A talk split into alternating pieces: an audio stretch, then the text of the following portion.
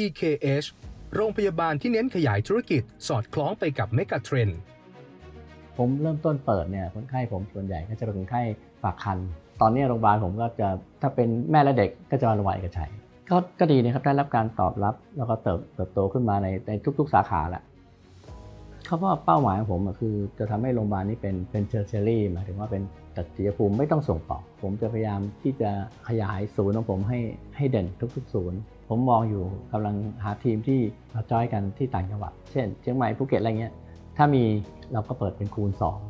2 สุขภาพและความเป็นอยู่ที่ดี หรือ health and wellness คือหนึ่งในเมกะเทรนด์สำคัญในปัจจุบัน ส่งผลให้ธุรกิจสาขานี้เติบโตอย่างต่อเนื่อง และเป็นที่สนใจของนักลงทุน วันนี้เรามาคุยกับนายแพทย์อำนาจเอื้ออารีมิตร กรรมการและผู้อำนวยการโรงพยาบาลบริษัทเอกชัยการแพทย์จำกัดมหาชน หรือ EKH กันครับ ตอนนี้ผมก็อยู่กับคุณหมอแล้วนะครับแฟนๆที่สนใจเรื่องราวของ EKH เนี่ยเดี๋ยววันนี้ได้มาติดตามกัน สวัสดีคุณหมอครับ สวัสดีครับอ่าสวัสดีครับ วันนี้คงจะได้เล่ากันในรายละเอียดนะครับ หลายคนก็น่าจะเป็นคนที่สนใจเรื่องของการลงทุน หรือบางคนก็อาจจะอยากรู้เรื่องราวของธุรกิจของเราเนี่ยนะครับ ให้คุณหมอเล่าย้อนกลับไปก่อนนี้ก่อนว่าจุดเริ่มต้นของโรงพยาบาลเอกชัยนี่เป็นยังไงมายังไงบ้างครับได้ครับ ก็ โรงพยาบาลเอกชัยเปิดปีนี้ก็เป็นปีที่ 16แล้วนะครับ เราเริ่มต้นมาจากทีมทีมแพทย์ ซึ่งเคยอยู่ในท้องถิ่นบริเวณสมุทรสาครนั้นอยู่แล้วนะครับ เราเรามองถึงความความเป็นไปได้โอกาสต่างๆของของจังหวัดนั้นนะนะครับอืมทั้งทั้งแรงงานทั้งประชากรแฝงจำนวนมากครับเรามองว่ามีโรงพยาบาลที่รองรับอยู่แค่โรงพยาบาลเอกชนแห่งเดียว แล้วก็โรงพยาบาลรัฐบาลอีกหนึ่งแห่งนะครับ ซึ่งซึ่งเอ่อ ผมคิดว่าโอกาสตอนนั้นน่าจะน่าจะเป็นไปได้ แล้วเราอีกอย่างพวกเราที่ทำงานกันมานานแล้วในแถบนั้นเนาะครับก็จะมีคนไข้อยู่ในมืออยู่แล้ว เราก็เลยเลยเลยรวมกัน แล้วก็พอดีประจวบเหมาะกับทางมีทางมีทางในทุนนะฮะนักธุรกิจในจังหวัดนั้นนะฮะมามามาเสนอข้อเสนอที่อืมที่ดีพอสมควรครับเราก็เลยรวมตัวกันออกมาครับจะตั้งโรงพยาบาลเอกชัยอีกแห่งหนึ่งนะครับ ณวันแรกก็คือตั้งใจจะตอบโจทย์คนบริเวณท้องถิ่นคนโลคอลซะเป็นส่วนใหญ่ใช่ครับ ซึ่งส่วนใหญ่จะเป็นถ้าผมเข้าใจไม่ผิดจะเป็นแรงงานหรือผู้เปล่าใช้แรงงานใช่ครัใช้บแรงงานจำนวนมากเลยครับบังเอิญผมเป็นสูติแพทย์ด้วยเนาะแล้วก็แล้วก็วัยแรงผู้ใช้แรงงานก็เป็นวัยเจริญพันธุ์อยู่แล้วอืมซึ่งมีมาฝากบาดฝากท้องแล้วก็มีคลอดเยอะนะคครัรับบเพราะฉะนั้นก็จะมีคนไข้ที่รู้จักเราพอสมควรอืมนะครับก็ก็เลยมีคนไข้ที่ตามมา ตามมาเยอะนะตั้งแต่เริ่มเปิดเลยครับครับ ย้อนกลับไปเมื่ออ่า16 ปีก่อนอย่างที่คุณหมอบอกเนี่ยความต้องการบริการทางการแพทย์ของคนยุคนั้นนี่เป็นยังไงบ้างหรือว่าเขาเจ็บป่วยหนักๆถึงเข้ามาหาคุณหมอหรือว่ายังไงบ้าง อาจจะเหมือนกับทุกวันนี้หรือแตกต่างกันยังไงบ้าง ก็ต่างกันนิดหน่อยนะสมัยนั้นก็ส่วนใหญ่ก็จะไปคลินิกก่อนนะเล็กๆน้อยๆก็ไปที่คลินิกนะครับครับ แต่สุดท้ายก็คือ คลินิกกินยาแล้วสองสามวันไม่หายเขาก็ต้องมาโรงพยาบาลเพราะมันจะต้องมีการเจาะเลือดตรวจเอ็กซเรย์อัลตราซาวด์อะไรเงี้ยนะฮะก็ครับก็จะก็จะครบวงครบหมดเลยมาอ่าจบที่โรงพยาบาลได้เลยครับนะครับแต่ผมเริ่มต้นเปิดเนี่ยคนไข้ผมส่วนใหญ่ก็จะเป็นคนไข้ฝากครรภ์คลอดนะครับเพราะฉะนั้นผมเลยเอ่อตอนนี้โรงพยาบาลผมก็จะเป็นเป็นในแนวว่าถ้าเป็นแม่และเด็กก็จะมาโรงพยาบาลเอกชัยอะไรเงี้ยเราตั้งใจที่จะมีจุดเด่นด้านนั้นเลยหรือเปล่าหรือว่า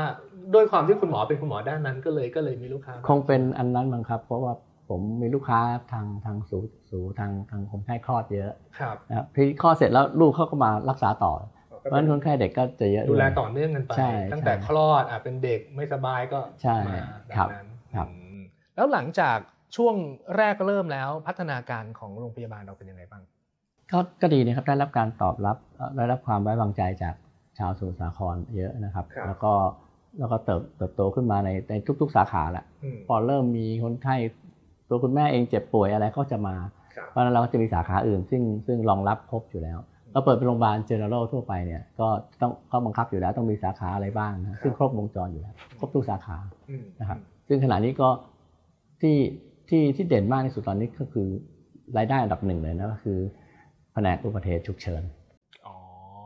อาจจะด้วยทำเลด้วยหรือเปล่าครับที่ก็เป็ก็ส่วนหนึ่งอุตสาหกรรมก็ส่วนหนึ่งครับ แต่ว่าอย่างที่บอกอะถ้าเป็นวัยแรงงานอะทั้งมอเตอร์ไซค์ทั้งเอ่ออุบัติเหตุจากการทำงานครับอะไรเงี้ยก็ก็จะมาที่เราเยอะอืมนะครับเพราะว่าในช่วงแรก ๆที่เราเราเปิดอะมันเป็นทีมแพทย์ซึ่งซึ่งพร้อม ไม่ว่าจะเป็นหมอกระดูกหมอต่อตัดต่ออวัยวะหมอสมองอะไรเงี้ยครับเพราะฉะนั้นเมื่อเมื่อมีผู้มาใช้บริการแล้วเนี่ยก็ก็ก็ไม่ผิดหวังก็ทำให้ ER เราเป็นที่เชื่อถือของอืมของคนจังจังหวัดนั้นครับ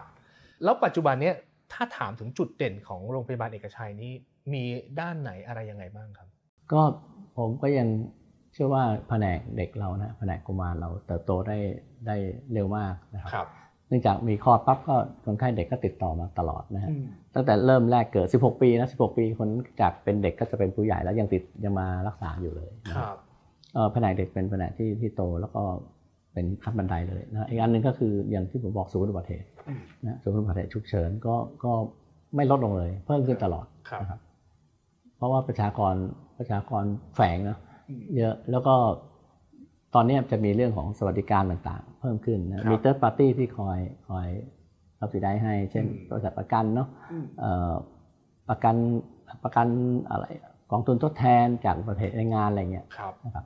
อ่า ก็เหมือนว่าทุกวันนี้เราก็จะเน้นเท่าที่ผมเข้าใจจากจากที่ฟังคุณหมอก็อาจจะมีศูนย์อุบัติเหตุเรื่องหนึ่งแล้วก็เกี่ยวกับคุณแม่และเด็กอีกเรื่องหนึ่งนะครับ แล้วคุณหมอตั้งใจอยากจะเพิ่มสาขาที่เราเชี่ยวชาญไหมครับว่าเออถ้านึกถึงเอกชัยเราต้องนึกถึงอะไรยังไงบ้าง แน่นอนครับ คือในโรงพยาบาลโรงพยาบาลหนึ่งอะ General Hospital จะต้องมีหลายสาขา สาขาใหญ่ ๆ คือมีเอ่อสูเอ่อมีเด็กนะครับมีอายุรกรรมครับแล้วก็มีสัญญกรรมอืมมีออ t โ o ปิดิก กระดูกและข้อครับซึ่งซึ่งทั้งศัลยกรรมกระดูกและข้อตอนนี้เรากำลังเติบโตอย่างพอดีพอสมควรเลยอืมกระดูกเนี่ยมีมีมีมาผ่ากระดูกสันหลังมามาต่อนิ้ว เปลี่ยนข้อเข่าอะไรเงี้ยซึ่งซึ่งครับเพิ่มขึ้นเยอะนะครับ ตอนนี้เราเรากำลังจะเน้นไปในศูนย์ต่างๆ เหล่านี้ ซึ่งซึ่งเอ่อจะต้องเพิ่มบุคลากร เพิ่มเครื่องมือเครื่องไม้อืมอีกอีกเอ่อซึ่งเราคิดว่าเราเรารองรับได้อยู่แล้วพอตอนนี้เรามีแพทย์ซึ่งเป็น สาขาเฉพาะทางเชี่ยวชาญพิเศษอีกต่างหากครับแต่ว่าเปลี่ยนเข่าเปลี่ยนหัวไหล่เนี่ยนะอืมก็ก็มาอยู่นะครับ เราเรามองว่า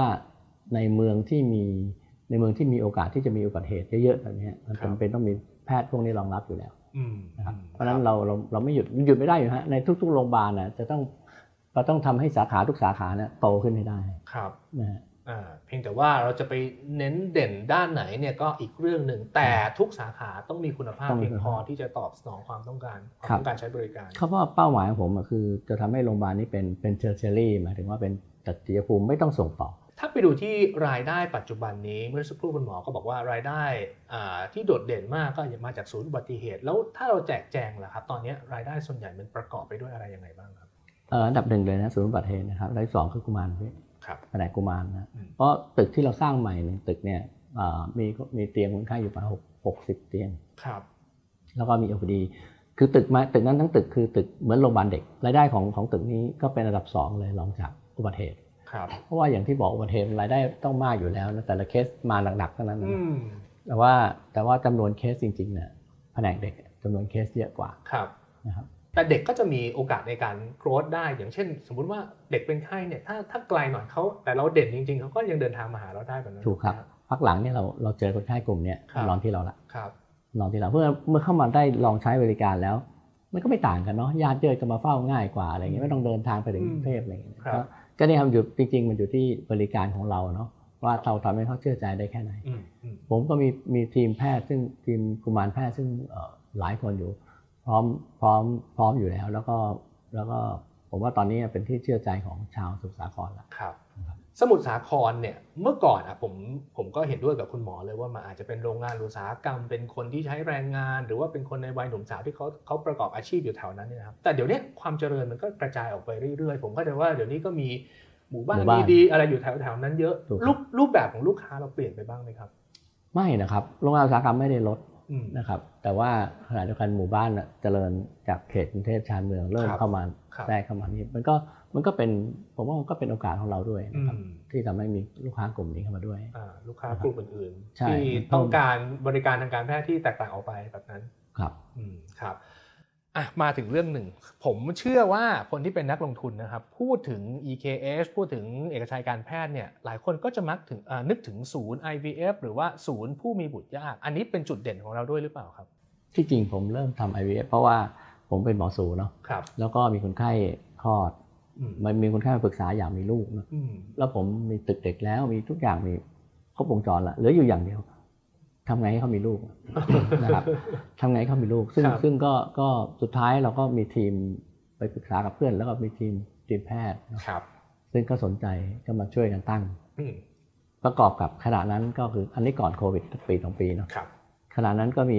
นักลงทุนเอ่อคนจีนนะคนอืมจีน ซึ่งเป็นหุ้นส่วนกับกรรมการเราครับเขาสนใจเพราะว่าเมืองจีนเนี่ยเขาเขาฮิตเอ่อเขาสนใจทางนี้เยอะอืมนะครับ เขาก็เลยมาติดต่อว่าทำไมโรงพยาบาลไม่ทำพอดีมันเป็นจังหวะพอดีเราก็เลยเราก็เลยเอ่อตั้งทีมขึ้นมาแล้วก็ตั้งเป็นศูนย์ IVF ขึ้นมาครับนะครับแล้วทางนั้นเขาก็ทำตลาดจีนให้ เราก็ทำตลาดในเมืองไทยอืมนะครับ ก็ก็ก็ปีแรกที่ทำก็โอเคนะ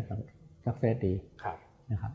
โพซิชันอันนี้เป็นที่เราตั้งใจเอาไว้สำหรับศูนย์ IVF นี่คือตั้งใจจะเป็นแบบไหนอะถ้าเต็มที่โรงพยาบาลผมมีศูนย์ IVF อยู่สองศูนย์นะฮะศูนย์ที่อยู่โรงพยาบาลที่โรงพยาบาลเอกชัยเลยศูนย์หนึ่งตั้งก่อน แล้วก็อีกศูนย์หนึ่งคือศูนย์ที่พระรามเก้าครับในกรุงเทพเราตั้งที่ศูนย์โรงพยาบาลก่อน เพราะว่าเราเรายังไงที่โรงพยาบาลก็ควรจะมีเพราะผมมีคนไข้ซึ่งอยากจะมีมีบุตรอยู่แล้วเนาะครับเราตั้งศูนย์เสร็จ ทีนี้เมื่อเราไปไป co กับทางจีน จีนเขาก็ส่งลูกค้ามาอืมทีนี้มันก็มีอุปสรรคในการเดินทางเนาะจากกรุงเทพมาสมุทรสาครอะไรอย่างเงี้ย ตอนนั้นถนนพระรามสองเราโอ้โหสาหัสอยู่แล้วอ่า ใช่นะฮะทุกวันนี้ก็ก็ยังสาหัสพอสมควรไม่เคยหยุดไม่เคยหยุดครับก่อสร้าง เพราะฉะนั้นอืมเราก็เลยมองว่าเอ้ยเขาก็จะเดินทางลำบากมันจะทำให้เขาเขาไม่ happy เนอะก็เลยไปไปขยายศูนย์อีกศูนย์หนึ่งที่ที่พระรามเก้ารองรับครับลูกค้าจีนโดยเฉพาะ ซึ่งอันนี้ก็ยัง under เอกชัยอยู่เอกชัยหรือเปล่าใช่ครับอ๋อครับ ผมถามเป็นความรู้หน่อยครับศูนย์ IVF เนี่ยปกติเขามีแบ่งแยกอย่างเช่นอ่าเกรดไหมครับอย่างเกรด S เกรด A เกรด B เกรด C อะไรเงี้ยหรือว่าส่วนใหญ่ก็น่าจะคล้าย ๆ กัน ผมว่าคล้าย ๆ กันนะอืมเทคโนโลยีเนี่ยเอ่อไม่ต่างกันอยู่แล้วอืมเทคโนโลยีเอ่อต่างกันมากไม่ได้อยู่แล้ว เพราะว่ามันก็ tech ใหม่เมื่อไหร่มันก็ครับรู้กันหมดในวงการครับเพราะว่าวงการมันแคบอะเออนะฮะเครื่องมือเครื่องไม้อะไรที่เป็นใหม่ก็ก็จะมีมีกันหมดตอนนี้มันก็ติดอยู่ที่คุณหมอละเออติดอยู่ที่นักวิทยาศาสตร์ครับนักวิทยาศาสตร์ที่ดูตัวอ่อนอะไรเงี้ยอืมนะซึ่งก็ต้องต้องช่วงแรกเป็นช่วงที่ต้องแย่งตัวกันเยอะ แล้ว อะไรจะเป็นจุดแข็งของแต่ละคน หรือว่าเป็นจุดที่เลือกให้คนตัดสินใจมาใช้บริการของเรา ในเมื่อเทคโนโลยีมันก็จะคล้ายๆ กันอย่างที่คุณหมอใช่ครับเราเราต้องยอมรับอย่างหนึ่งว่าในเมืองไทยเนี่ยมีศูนย์ที่เป็นเอ่อเรื่องมีบุตรยากเนี่ยครับตั้งมานานแล้วของอืม top top three top five ของเมืองไทยเนาะอืมอืมระดับระดับอาจารย์เนี่ยเขาก็เขาก็โด่งดังเข้าไปอยู่แล้วโด่งดังไปครัไปบถึงเมืองจีนนานแล้วด้วยครับนะครับอันนี้ยอมรับทีนี้เรามาใหม่อะเรามาใหม่แล้วก็อาศัยอาศัยเรื่องของหนึ่งเอเจนซี่ ทางเมืองจีนช่วยนะครับอ๋ออัอันนี้ผมพูดถึงศูนย์ที่พระรามเก้านะครับเอเจนซี่เป็นตัวช่วย ซึ่งทำให้เขารู้จักเราอืมเร็วพอสมควรครับนะฮะส่วนในที่ในที่โรงพยาบาลเอกชัยเนี่ยที่ผมตั้งเพราะว่าแถบนั้นนะตั้งแต่ทางภาคใต้ตอนบน เอาตั้งแต่ชุมพรมาเลยก็ได้ครับไม่มีศูนย์เด็กหลอดแก้วเลยอ๋อก็แปลว่าตั้งแต่ชุมพร ถ้าต้องการจะมีบุตรเนี่ยใกล้ถ้าที่สุดก็คือพระรามสองนี่แหละใช่ ถ้าคุณไม่อยากเข้ากรุงเทพแวะผมได้เออครับซึ่งการ การที่จะมีลูกสักคนหนึ่งไม่ใช่มาครั้งเดียวแล้วติดใช่ไม่ใช่ใช่ใช่มันต้องติดตาม มันต้องมีการมีอ่าโปรเซส follow up ต่างๆมี process ต่างๆใช่ครับซึ่งซึ่งถ้าคุณสะดวกเข้ากรุงเทพก็ก็ไม่ว่าอะไรแต่ถ้าคุณไม่สะดวก อยู่เพชรบุรีอยู่สุพรรณอะไรอย่างเงี้ยเขาก็มาที่เราอ๋อก็โลเคชันก็เป็นส่วนหนึ่งใช่แต่ก็แน่นอนคุณภาพก็เป็นอีกส่วนหนึ่งด้วยใช่ครับนะครับแล้วที่ผ่านมาถ้าแบ่งแยกตลาด คนจีนกับคนไทยเนี่ยสัดส่วนมันเป็นยังไงบ้าง คือหลายคนเนี่ยมักจะไปเข้าใจว่า EKH ช่วงที่ผ่านมาคนจีนเข้ามาไม่ได้ โอ้ยมันจะผลผลกระทบเชิงลบ แต่จริงๆ ผมเข้าใจว่าลูกค้าคนไทยก็มีอยู่พอสมควรถูกไหมครับลูกค้าคนไทยเลยส่วนใหญ่ก็อยู่ที่โรงพยาบาลนะครับอยู่ที่ตัวโรงพยาบาลในสมุทรสาครเนี่ยอืมเรามีศูนย์อยู่แล้ว แล้วก็ก็ก็ไม่ลดลงนะครับอืมเอ่อปกติ แต่ลูกค้าคนจีนน่ะสะเทือนแน่ตั้งแต่โควิดมาสองครับปีสามปีเนี่ยนะครับสะเทือนเอ่อขาดทุนเลยล่ะ ปีแรกนี่เรากำไร มาจิ้นสูงเลยนะอืมปีแรก พอปีที่สองก็เริ่มเริ่มละครับโควิดมาพอดีครับนะฮะขาดทุนปีที่สองปีที่สามปีที่สี่เริ่มไม่ขาดทุนละอืมผมว่าเริ่มปีนี้ก็ผมเห็นแววละปีนี้ปีที่เท่าไหร่ครับ ปีนี้เป็นปีที่อันนี้เป็นหกสองใช่ไหมหกหกหกสองกำไรหกสามขาดทุนหกสี่ขาดทุนหกห้าเริ่มขาดเริ่ทุมนกลับน้อยมากอะอ่าโอเคเพราะฉะนั้นปีปีนี้นี้หกหกปีหก็กหกผมพอเห็นจะคาดหวังได้อ่าน่าจะดีนะอ่าครับน่าจะดี ตอนนี้ ยอดเริ่มกลับมาเริ่มเห็นคนจีนกลับมาบ้างมากน้อยแค่ไหนแล้วครับติดต่อกลับมาเยอะครับขอเครือเพียงแต่ว่าเปิดประเทศก็ก็ติดใช่ต่อมาก่อนติดต่อมาเลยว่าว่าอะไรยังไง อย่างนั้นมันต้องปรึกษาหารือกันก่อนแล้วเราจะมาเมื่อไหร่อะไรอย่างเงี้ยเราค่อยคุยกันครับแต่คนที่ติดต่อมาเยอะขึ้นชัดเจนมีนัยยะเลยอืมเอาอย่างศูนย์ที่พระรามเก้าเนี่ยเรามีเอ่อเขาเรียกว่าอะไรดีครับ มี capacity ที่จะรองรับได้มากน้อยแค่ไหนคผรับมว่าเราเดือนหนึ่งอะร้อยเคสสบายๆนะอืม เดือนละร้อยเคสได้สบาย เราดูแลแบบครบวงจรตั้งแต่เริ่มต้นกระบวนการจนจนจนเขาตั้งครรภ์เลยหรือว่าใช่ปกติเขาตั้งครรภ์เขาจะกลับหรือว่าสส่วนใหญ่พอพอตรวจว่าตั้งครรภ์อ่าเขาก็จะอยู่สักอ่าอาทิตย์สองอาทิตย์นะให้ชัวร์เราก็จะให้ยาประคองให้อ่าอ่าให้ให้ได้แข็งแรงครับ แล้วก็จะส่วนใหญ่จะกลับอ๋อแล้วก็ค่อยไปคลอดอะไรเขาที่คลอดที่นู่นเมืองจีนใช่อ่าคือ process เราจะไปจบก็คือส่งเขากลับบ้านแบบนั้น ใช่ครับอ๋อใช้เวลานานไหมครับเอ่อ process หนึ่งอะจริงๆก็คือ 1 เดือนถึง 45 วันอืมนะฮะซึ่งก็คือระหว่างนั้นก็จะมีค่าใช้จ่ายที่เราได้รับจากเขา หรือว่าเราขายเป็นแพ็กเกจบางบางเคสเนี่ยคืออย่างนี้ในช่วง 15 วันแรกครับเข้ามาเนี่ยกระตุ้นยาเสร็จแล้วก็มาเก็บไข่อืมพอเก็บไข่เสร็จแล้วเนี่ยเขาอาจจะอาจจะกลับก่อนก็ได้นะเพราะว่าเรายังไม่ได้ฝังอืมเราต้องตรวจตัวอ่อนเขาหรือว่ารอดูรอบเดือนรอดูโพรงมดลูกเขาว่าดีไหมดีครับครับ ซึ่งเป็นรอบเดือนหน้าอืมนะฮะ เป็นรอบเดือนหน้าก็หมายความว่าประมาณ 1 เดือนถึง45 วันฮะให้เขากลับเมืองจีนไปก่อน แล้วก็เราก็จะนัดมาอ๋อค่อยนัดมาใหม่ได้นัดมาใส่ตัวอ่อนเลยอืมใส่ตัวอ่อนเสร็จก็รออีกสักเจ็ดวันครับเราก็ตรวจดูคุณท้องไม่ท้องอืมครับถ้าท้องคุณจะอยู่ก่อนหรือคุณจะกลับเลย อันนั้นเรื่องของคุณละอ่าอย่างเงี้ยซึ่ง process มันไม่มีทางลัดคือยังไงก็ต้องใช้วิธีการแบบนี้ถูกไหมครับ วิธีนี้เป็นวิธีที่ดีที่สุดละอ่า เพราะฉะนั้นเขาก็ต้องยอมรับ process แบบนี้ครับจะอยู่ยาวไปเลยหรือว่าจะกลับไปกลับมาก็แล้วแต่เขาแต่เท่าที่เราเห็นก็คือคนจีนเขาก็ยอมรับวิธีการแบบนี้แล้วเขาก็ใช้บริการมาอย่างต่อเนื่องใช่ครับอืมในอนาคตนี่ยังมีโอกาสเติบโตได้อีกเยอะไหมครับธุรกิจ IVF ในเมืองไทยเอ่อในเมืองไทยผมว่าตอนนี้เริ่มมีเทรนด์ในเรื่องของการทำ IVF หรือว่าเรื่องของการมีบุตรเนาะครับผมไม่ได้บอกว่ามีบุตรยากนะอืมแต่ผมหมายถึงว่าในคนในคนไทยขนาดเนี้ยเริ่มตระหนักถึงตัวเองแล้วว่า เอออายุสามสิบกว่าแล้วเนาะยังไม่แต่งงานเลย อะไรเงี้ยแต่ว่าไข่ของผู้หญิงเนี่ยอย่างที่บอกนะที่ดีคือ 25ถึง30 ในช่วงเนี้ยคุณอ่าไข่คุณน่ะเข้าใจดีมาก มันมีระยะเวลาจำกัดของมันอยู่ใช่พอคุณ 35 36 แล้วคุณนึกอยากจะมีลูกมีลูกแล้วตอนนั้น ไข่คุณดีหรือยังยังดีอยู่หรือเปล่าอะไรเอเงี้ยอใช่ไหมซึ่งซึ่งผมผมมองว่าต่อไปเทรนด์ข้างหน้าเนี่ยเอ่อผู้หญิงอาจจะอาจจะเตรียมตัวในการมีบุตร ตอนนี้เริ่มมีการฝากไข่แล้วไงอ๋อ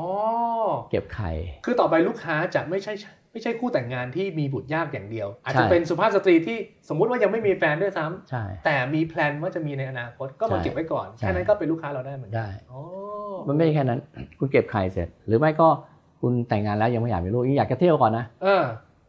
มาผสมอีกซี่ได้ตัวอ่อนแล้วครับตัวอ่อนที่สมบูรณ์แล้วด้วยนะ แต่คุณยังแช่แข็งไม่อยากอุ้มท้องไว้ได้ใช่มอีกแค่สามสิบปีคุณพร้อมแล้วไม่อยากเที่ยวแล้วคุณค่อยมาตั้งท้องก็ได้ อะไรอย่างเงี้ยอัอันนนี้นี้เป็มันนจะการทำให้วางแผนชีวิตเขาเป็น flexible มากยิ่งขึ้นใช่แบบนั้นใช่โดยที่ไม่ได้มีระยะเวลาของคุณภาพไข่อะไรมาเป็นตัวฟอสเขาถูกครับอ่าอันนี้เป็นตัวที่จริงๆ ไม่ใช่ธรรมชาติเป็นตัวทำให้เป็นตัวคัดของไม่ดีออกไปทำครับครับนะคุณได้ตัวอ่อนนะ คุณก็ดูว่าตัวอ่อนตัวไหนดี อืมคุณก็เก็บไว้อะครับคุณเลือกได้เนี่ยตัวอ่อนเออนะเออเออเออน่าสนใจนะครับ แล้วเราในฐานะที่คุณหมอเป็นผู้บริหารโรงพยาบาลเราเราตั้งเป้าหมายหรือเราคาดหวังจากธุรกิจ IVF ว่าจะมีสัดส่วนรายได้กับเรามากน้อยแค่ไหนเออถ้าในแง่ของตัวโรงพยาบาลเองเนาะครับผมว่ามันก็เป็นเป็น part หนึ่งเป็นเป็นแผนกแผนกหนึ่งนะอืมฮะซึ่งรองรับให้ให้ช่วยให้คนตั้งครรภ์ได้ เพื่อที่จะมาฝากครรภ์เราต่อเพื่อที่จะคลอดเด็กอ่าฮะคือเราดูแลต่อ อันนั้นก็คือให้ครบวงจรครับซึ่งตอนนี้เราก็ success นะครับมีคนมาทำ IVF เพราะมีบุตรยากจริงอืมๆนะครับ แล้วก็ส่วนที่ที่พระรามเก้าก็มองว่าเป็นธุรกิจสำหรับทำเด็กหลอดแก้วเลยจริงครับๆนะครับเอ่อผมมองเป้าหมายของเราคือคือตลาดต่างประเทศเยอะนะครับตอนนี้หลักๆคือจีน ซึ่งผมไม่รู้ว่าจีนอีกสักกี่ปีถึงจะถึงจะหยุดอยากมีลูกอย่างนี้เนาะครับแต่ผมเชื่อว่าระยะพอสมควรอืมเพราะตอนนี้เขาก็ประชากรเขาก็ขาดแล้วใช่ใช่ใช่ไหมตอนนี้เขารณรงค์ให้มีลูกละ ครับผมแต่ทีนี้แต่ละคนพอมีฐานะแล้วอายุมากแล้วอะอืมก็ต้องใช้เทคโนโลยีในการเข้าใจช่วยเนาะก็ใช่ครับก็ผมเชื่อว่าตลาดของเขายังน่าจะเป็นหลายร้อยล้านคู่อะอ่านะฮะก็ก็คงใช้เวลาอีกหลายปี ยังครับอยู่ได้อีกหลายปีแน่ๆนะครับตลาดอื่นอีกเช่น อินเดียเวียดนามก็เริ่มมีนะครับพม่าเขามีอืมนะครับแล้วแล้วเทคโนโลยีการเจริญพันธุ์ของเมืองไทยเนี่ยไม่ได้ไม่ได้ด้อยกว่าใครนะครับผมว่าเราไม่นับอเมริกาเนาะ คนที่เมืองจีนไปอเมริกาก็มีนะฮะอืมอืมแต่ค่าใช้จ่ายสูงกว่าเราประมาณเท่าหนึ่งนะครับอ๋อแล้วก็แล้วก็เดินทางอะไรไม่สะดวกครับผมเชื่อว่าด้วยด้วย culture ที่ใกล้เคียงกัน ราคาถูกอืมบริการของเราอืมดีมีที่เที่ยวรองรับอะไรอย่างเงี้ฮะยผมเชื่อว่าตลาดของเราเป็นตลาดที่คนจีนต้องการมากกว่าอืมจุดหมายปลายทางสมมติเรื่องของการทำเด็กหลอกแก้วที่เมืองไทยเนี่ยเรามีคู่แข่งนะครับที่ใกล้ ๆ กัน มีครับคู่เราจะเรียกคู่แข่งไหมอะผมผมมองว่าแต่ละที่ที่เปิดมาก่อนเราก็ก็ต้องต้องคารวะนะยอมเขาเลย แล้วโรงพยาบาลใหม่ๆโรงพยาบาลระดับดังๆไฮเอ็นของของของเมืองไทยเนี่ยก็เริ่มมีศูนย์พวกนี้เยอะแล้วอ่าครับนะแต่จริง ๆ ผมผมว่าดีนะครับทำให้ทำให้ดังไปเลย เพราะยิ่งภาครัฐตอนนี้กำลังสนับสนุนให้เราเป็นเป็นฮับเป็นจะได้ฮับเป็นของภาการพของประเทศใช่ไทยและทุกคนเป็นก็ภาจะพได้ประโยชน์กันหมด ถูกถูกฮะอืมถ้าคุณอยากมีลูกคุณนึกถึงประเทศไทยก่อนอ่าถ้าคุณเข้ามาเลย แล้วประเทศอื่นนะครับที่เป็นคู่แข่งเรามีไหมครับมีมีมาเลเซีย สิงคโปร์อ๋อนะฮะไต้หวันอะไรอย่างเงี้คยรับนะแต่อย่างที่บอกนะฮะถ้าสิงคโปร์ก็ก็แพงกว่าเราอืมเยอะ 30-40%มาเลเซียก็ผมว่าบริการสู้เราไม่ได้อืมนะฮะโอเคเรื่องการบริการอะได้อันนี้ก็เป็นเรื่องของศูนย์ IVF นะครับ แต่จากที่เราได้ยินมา EKH เองก็มีแผนที่จะขยายธุรกิจอ่าต่อเนื่องไปในหลากหลายมิตินะครับ อย่างโรงพยาบาลคูณอันนี้คืออะไรครับคุณหมอ คือ เริ่มแรกเลยเนี่ยเรามองถึงเมื่อเราเป็นโรงพยาบาลแล้วนะครบวงจรมีทั้งเด็กทั้งอะไร แต่ผมก็บอกว่าข้างหน้าเนี่ยก็คือเป็นเป็นสังคมของผู้สูงอายุครับตอนแรกเรามองเป็นเรื่องของเรื่องของอ่าเป็น nursing home ดูแลผู้สูงอายุบังเอิญก็เรามีเรามีเอ่อแพทย์ท่านหนึ่ง ซึ่งเชี่ยวชาญทางนี้เป็น palliative นะเอ่อเป็นหมอ ICU หมอปอดแล้วก็เป็นหมอ palliative ด้วย อยากทำอันนี้มากครับ ซึ่งซึ่งตอนแรกเราก็ มันก็ขัดขัดกันอยู่นะ เอ๊ะเป็นโรงพยาบาลซึ่งมาให้คนตายอะตายคือสบาย เราใช้คำภาษาไทยไหมครับ การรักษาแบบประคับประคับประคองให้ช่ไมเขารับให้เขาเรารู้ว่าคนมากลุ่มกลุ่มนี้ก็คือระยะท้าย แล้วเราจะทำยังไงให้คนเขาบอกว่า คุณมาคุณมาโรงพยาบาลนี้ทำไม มาเพื่อตายใช่ไหมอะไรเงี้ยอ่าก็ก็ต้องสุดท้ายก็ต้องยอมรับความจริงครับก็ต้องทำให้เขาเข้าใจได้ว่า คุณจะตายสบายไหมนะอืมถ้าคุณอยากจะ ตายสบายคือ palliative care ของของหมอท่านนี้เขาก็จริง ๆ เลยเขาเขาดูองค์รวมเลยนะฮะดูเรื่องของจิตใจของญาติของตัวคนไข้เองอะไรด้วย ซึ่งรู้อยู่แล้วว่าถ้าคุณอยู่ ICU เนาะอืมคุณจะต้องมีสายโน่นสายนี่คุณจะต้องเจาะเลือดทุก4ชั่วโมง6ชั่วโมงครับคุณจะต้องฉีดยาตัวนั้นตัวนี้ ซึ่งหายไหมโรคเนี้ยไม่หายอืมมะเร็งระยะสี่เนี่ยคุณไม่หายอยู่แล้วอืมนะฮะคุณต้องใส่ท่อโน่นท่อนี้อะไรครับคนไข้ทรมานมาก ค่าใช้จ่ายครับสูงมากครับนะครับ ขขนาดเดียวกันถ้าถ้าคุณไม่เอาอย่างนี้ เราให้คุณอยู่ได้ อาจจะถ้าคุณให้ยาตัวนั้นคุณจะยื้อไปได้สักสี่ห้าวันอะไรเงี้ยหรืออาทิตย์หนึ่งอืมแต่ถ้าเราไม่ยื้อเนาะแต่เราให้ยาคุณนะถ้าคุณครับถ้าคุณมีอาการตามตามอะไรแล้ว เราให้ยาตามนั้นอืมแล้วเราจะให้ยาให้คุณสบายด้วยเออคุณไม่ทรมานเลย คุณคุยกับญาติได้รู้รู้ตัวอะไรได้หมด โอเคเข้าใจอย่างเงี้ย อันนี้คือสภาพที่เราจะพยายามทำให้สภาพของคนไข้ดีที่สุดก่อนที่ คือโรคมันก็ลามไปลามไปก็ลามไปครับผมอะไรเงี้ยก็คืออะสมมติว่าทั้งตัวผู้ป่วยเองทั้งญาติญาติๆเองทำใจได้แล้วว่าอะวาระสุดท้ายกำลังจะมาถึงเนี่ยใช่ก็คือก็จะมาใช้บริการของเราเพื่อมีคุณภาพชีวิตในช่วงเวลาสุดท้ายที่มันใช่ที่โอเคกว่าใช่แบบนั้นครับอืมไม่งั้นไปอยู่ไอซียูคุณเยี่ยมก็ไม่ได้อ่าใช่ไหมฮะรอจนโทรมากลางคืนอะญาติเสียแล้วนะอะไรเงี้ยครับก็รู้สึกมันคืออะไรอะเนาะผมว่าถ้าอยู่อย่างเงี้ยคุณดูกับญาติตลอด จะสั่งอืมเสียอะไรก็ได้ ทุกวันนี้มีมีคนไทยที่จำเป็นต้องใช้บริการอย่างนี้เยอะไหมครับกผมลุ่มว่าลูกเยอะค้าเราเยอะไหมเยอะครับ จริง ๆ เยอะในในภาครัฐนะมีมีกลุ่มนี้เยอะ ซึ่งคนไข้เป็นคนเลือกเองครับว่าเขาไม่ต้องการโน่นนะไม่ต้องการสายโน่นสายนี้นะไม่ต้องการรักอะษาไรไปก็ใช่ว่าจะหายใช่ก็เอาให้มันทรมานสบายดีกว่าถูกแบบนั้นเจ็บตัวทุกๆสี่ชั่วโมงอะไรเงี้ยมันครับไม่ไหวครับก็ก็มีเยอะเพียงแต่ว่าเพียงแต่เขาเอ่อ โรงพยาบาลไม่รู้จะพูดยังไงว่าเฮ้ยมาอยู่แผนกนี้นะแผนกรอตายอ่าเออไม่ได้ทำใจเถอะอะไรเอออย่างเงี้ยอะไรเงี้ยก็พูดเออไม่ไม่ได้ได้บางทีผู้ป่วยยังไม่พูดยากเท่าญาติเลยญาติใช่บอกว่าไม่ค่อยไม่กล้าที่จะอ่าใช่เดี๋ยวหาใช่ว่าเราไม่ดูแลคุณพ่อคุณแม่หรือเปล่าใช่อันเนี้ยก่อนจะให้คนไข้มาทีเราต้องคุยกับญาติให้เข้าใจจริงอ่า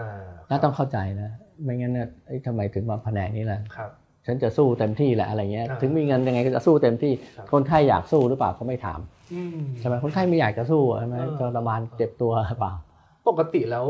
คนคนป่วยจะใช้เวลาอยู่ในแผนกนี้ยาวนานมากน้อยแค่ไหนโดยเฉลี่ยครับคุณหมอเอ่อบอกยากนะแล้วแต่เคสจริงๆอืมมีบางเคสที่อย่างที่คูณเราอะเอ่อมาอยู่สักสี่ห้าวันดีขึ้นฮะกลับครับบ้านไปรออีกไม่ถึงอาทิตย์มาอีกละอะไรเงี้ยซึ่งอยู่บ้านเริ่มไม่ไหวอะไร เงี้ยครับดูแลไม่ไหวก็มาก่อนครับนะแล้วก็อยู่อยู่ที่เราที่คูณจนเอ่อตั้งแต่เริ่มมาอยู่แล้วเสียชีวิตก็ประมาณอาทิตย์หนึ่งอืมเกินไม่เกินสิบวันส่วนใหญ่ก็เป็นคือระส่วยะนใหญ่ต้องท้ายระยะท้ายมากระๆยะแล้วจท้ายริงๆถึงจะเข้ามาใช่ไหมใช่ซึ่งโมเดลมันจะแตกต่างจาก nursing home คนคนละแบบเลยใช่ครับเน r ร์ i ิ g งโฮมถ้าเป็นเน r ร์ i ิ g งโฮมเราก็ดูแลอยู่อืมเอ่อแยกซีกไปเน r ร์ i ิ g งโฮมก็คือคนที่ยังพอดูดูแลตัวเองดูแลได้บ้างตัวเองได้นี่แหละบ้างเออนะฮะแต่ว่า หรือพวกติดเตียงอย่างเงี้ยอ่ารู้ตัวอะไรเงี้ยแต่ไม่ได้มีโรคร้ายแรงอะไรนะครับเป็นเป็น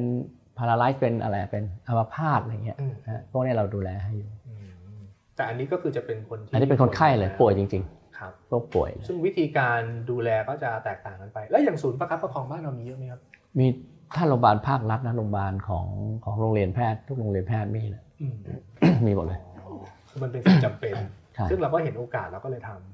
แล้วครับของเราจะ position ยังไงครับ เราจะดีกว่าโรงพยาบาลรัฐหรือว่าจะเป็นยังไงเรื่องของบริการหรือว่ายังไงครับก็ก็เราก็คงเป็นเรื่องของบริการเนาะผมครัว่าบไอ้ดีกว่าเขาคงไม่ไม่ไม่ได้เปรียบเทียบกันเรื่องของการรักษา เพราะการรักษาพยาบาลมันก็จะมีอยู่อย่างเงี้ยวิธีการนะของเขาใช่อยู่แล้ววิธีการของหมอพยาธิเขาก็จะรู้ว่าควรจะให้อย่างนี้เนาะให้อย่างนี้เนาะครับนะฮะแค่แค่นั้นนะครับ เราเราไปเปรียบเทียบว่าเราดีกว่าเขาไม่ได้อืมเพียงแต่เราเรามองว่าคุณมาที่เนี่ยผมว่าสุขสบายกว่าคล้ายบ้านคล้ายๆบ้านญาติก็อยู่ได้โอเคอะไรเงี้ยอ่าเข้าใจคนมาเยี่ยมก็ไม่ลำบากไม่จนลำบากเกินไปใช่แบบนั้นก็เราจะได้เป็นจุดยืนเป็น position ของเราแบบนั้นเหมือนครับแต่รูปแบบก็คือเราจะแยกออกมาเป็นโรงพยาบาลชื่อโรงพยาบาลคูณใช่แต่ก็จะอยู่ under EKH เหมือนกันใช่อีใช้เคสเหมือนกันถือหุ้นร้อยเปอร์เซ็นต์อ๋อ ก็คือว่าคล้ายๆเป็นยูนิตธุรกิจหนึ่งของเราที่เริ่มขึ้นมาใหม่ แล้วคก็รับดูแลเรื่องของการรักษาแบบประคับประคองใช่ครับนะครับซึ่งก็น่าจะมี potential ในการ เติบโตในอนาคตอยู่เหมือนกันนะครับเราคุยกันไปอ่าทั้งศูนย์ IVF ทั้งศูนย์กุมารแพทย์นะครับ ศูนย์อุบัติเหตุนะครับ แล้วก็มีการรักษาแบบประคับประคองอีกหนึ่งธุรกิจ จริง ๆ อาจจะไม่ใช่การลงทุนโดยตรง แต่ผมเข้าใจว่าเอกชัยที่ผ่านมาก็ไปลงทุนในธุรกิจความงามอยู่บ้างผ่านการถือหุ้นของบริษัทอื่นอีกทีหนึ่งใช่ใช่ไหมครับใช่อันนี้แนวคิดในการบริหารของเราเป็นยังไงบ้างอ่าจริงๆมันก็เราไม่ปิดกั้นอยู่แล้วอะครัแต่บบังเอิญเป็นช่วงที่เราพอดีมีมีมีคอนเนคชันกัน เล็กน้อยกับกับอ่าทางผู้ทีมผู้บริหารของ The Clinic ครับนะครับแล้วก็แล้วก็มองว่ามันซินเนจีกันได้ ทางเขาตอนนั้นยังไม่ได้เปิดศูนย์ผ่าตัดแล้วเขาก็อยากจะอยากจะได้ได้ทีมโรงพยาบาลไปไปดูว่าอืมการสร้างโรงพยาบาลศัลยกรรมครับความงามอะครับจะต้องอะไรอะไรยังไงนะซึ่งเราก็เราก็พร้อมเราก็ยินดีนะฮะก็ก็เลยชวนกันถือหุ้นก่อนเออนะฮะแต่ตอนหลังเขาเขาก็พอถือหุ้นแล้วเขาก็เอ้ยเขาก็มีทีมแล้ว เขาได้ทีมแล้วก็เลยเขาก็เลยไม่ต้องไปทำก็ให้เขาทำเลยแล้วก็จะเป็นลักษณะผู้ถือหุ้นผู้ถือหุ้นเฉเฉยยๆๆใช่ครับ แล้วในฐานะอ่าคนที่ขับเคลื่อนองค์กรในปัจจุบันอย่างคุณหมอเนี่ยนะครับ เรามองภาพโรงพยาบาลเอกชัย 3 ปี 5 ปีข้างหน้าเราอยากจะพาธุรกิจของเราไปทางไหนบ้างเราโตเราสามารถที่จะมีแผนกทุกๆแผนกที่พร้อมไม่ต้องส่งต่อเลยอืมนะครับในเรารองรับเอ่อประชากรในเขตสมุทรสาครเพชรบุรีสมุทรสงครามอะไรพวกเนี้ยเรารองรับได้แค่นั้นผมถือว่าผมถือว่าเราก็ ก็โอเคนะครับ ส่วนจะเราก็ไม่ปิดกั้นที่จะไปจอยกับใครเนาะอืมอ่าขอให้เราผมอยากให้ตัวของเอกชัยแข็งแรงมั่นคงอืมพร้อมเหมือนกับสถาบันก่อนครับนะฮะแล้วค่อยที่จะไปแตกไปโน่นไปนี่ธุรกิจโรงพยาบาลในเมืองไทยในอนาคตคุณหมอมองว่าอัตราการเติบโตมันจะมากน้อยแค่ไหน แล้วแล้วเราจะใช้วิธีอะไรในการทำให้เราเติบโตได้มากกว่าค่าเฉลี่ยเพราะแน่นอนผู้ถือหุ้นก็ต้องคาดหวังเข้าใจจริงๆอะมันก็เป็นเป็นธุรกิจ ทางหนึ่งในปัจจัยสี่นะครับเรามองย้อนกลับไปเมื่อตอนเกิดวิกฤตอะไรก็แล้วแต่ไม่ว่าจะเกิดวิกฤต